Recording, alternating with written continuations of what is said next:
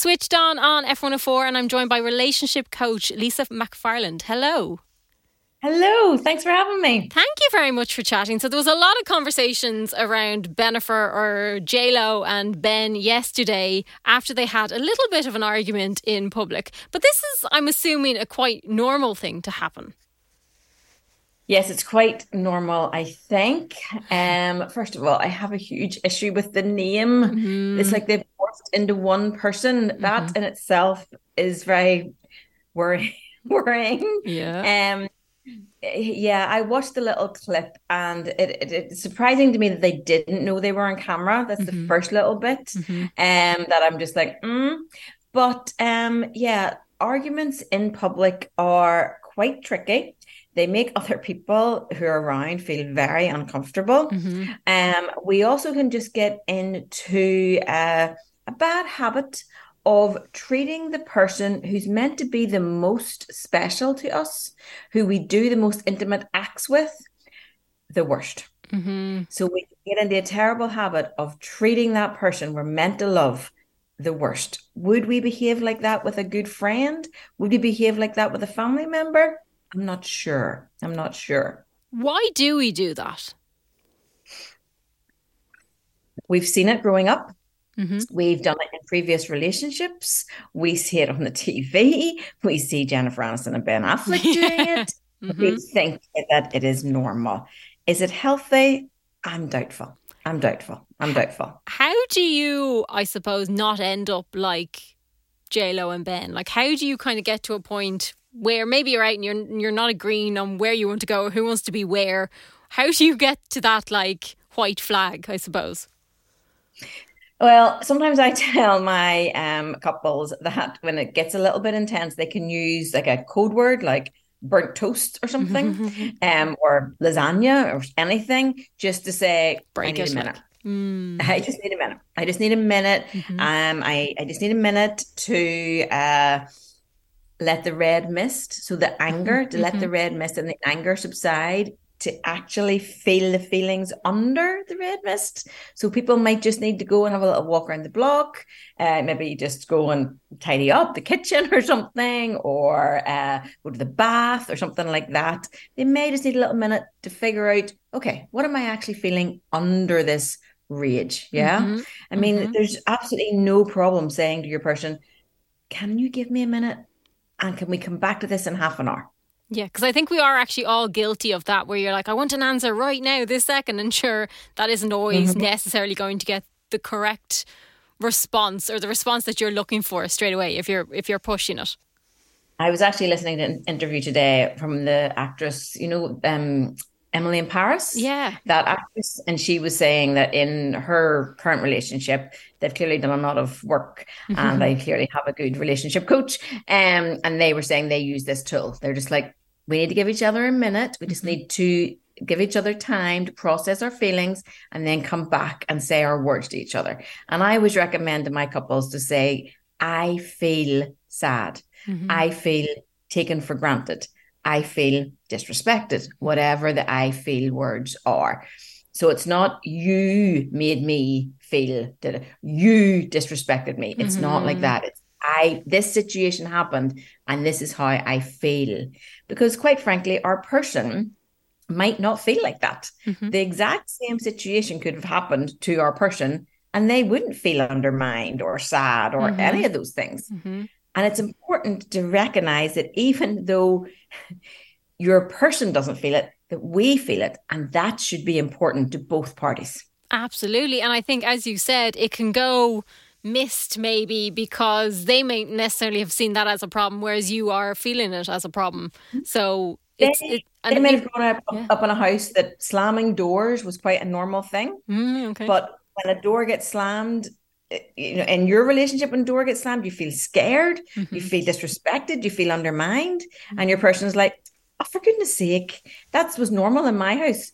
Well, that's okay. That mm-hmm. that happened in your house, but I don't like it. And then when we're in loving, caring, respectful relationships, our person needs to hear that. Mm-hmm. So it's creating that conversation, I suppose, within that relationship, really. Mm-hmm.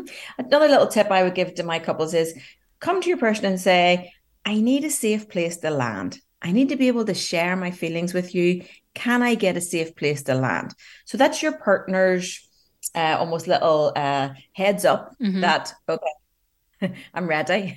I'm going to show up here with my best self. I'm not going to show up as a toddler. I'm not going to show up as a teenager. Mm-hmm. Your person also has the right to say, can I finish this little job or can I finish this and then I'll stick the kettle on and we will we'll give each other a safe place to land. We'll have a chat. Yeah. That's the best thing to do. And I suppose there's a lot of information and a lot of buzzwords going around regarding relationships. Is that mm-hmm. helpful or do they like or is it unhelpful? Like are we getting too much information now with social media and everything? Well, I'm in the job of thinking it's very, very helpful. Anything that we can educate ourselves in, because I didn't, I was in my relationship 25 years before I got any education on how to do a healthy relationship. Mm-hmm. The first time that um, we went to our coach, I just kept saying in the car, how did we get this far? How have we even got this far without mm-hmm. knowing these things? You know, I was just fascinated. So where we so where I recommend people start is things like their love language test, mm-hmm. their attachment style test, and their argument style test. Those are three three tests that are free online. You just go in, put them in, you do them. They're they're not set in stone. You can maybe do a test and think, no, I don't think that is true for me that's fine, but it's a starting point and it's a talking point. It's where we need to be able to talk to our person about. Even the questions that are in the tests are mm-hmm. good places to start talking to your person about. Yeah, because they're probably things you don't, you wouldn't even twig as a question or a, a topic to talk about. So it is a good, as you say, conversation starter. I think in the love language test, one of the one of the questions is, would you like your person to empty the dishwasher or bring you flowers? Hmm. and maybe your person years ago would have said, bring me flowers. Mm-hmm. But maybe you have three children running around your ankles now and mm-hmm. you're like, mm-hmm. empty the dishwasher. Just help me out a bit. help me out here. You know, so yeah. just they're really conversation pieces. The attachment style one is really good as well because when our job, I believe, is to become the most secure version of ourselves. Mm-hmm. Yeah. Mm-hmm. But then when we get into conflict, we tend to default to that less secure version, which seems to be either anxious or avoidant. Mm-hmm. We've maybe grown up in a home that our feelings weren't validated. So we can become really anxious around feelings. Or maybe grown up in a home where no one talked about feelings. So then you become very avoidant of feelings.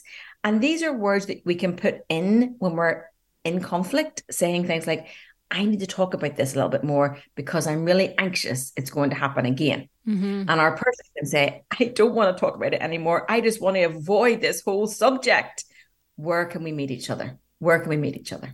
Is it possible to find, I suppose, a way back to that line to, you know, having that conversation? Because I suppose if you're an avoidant, you're going to run, like you're going to try and get out of it.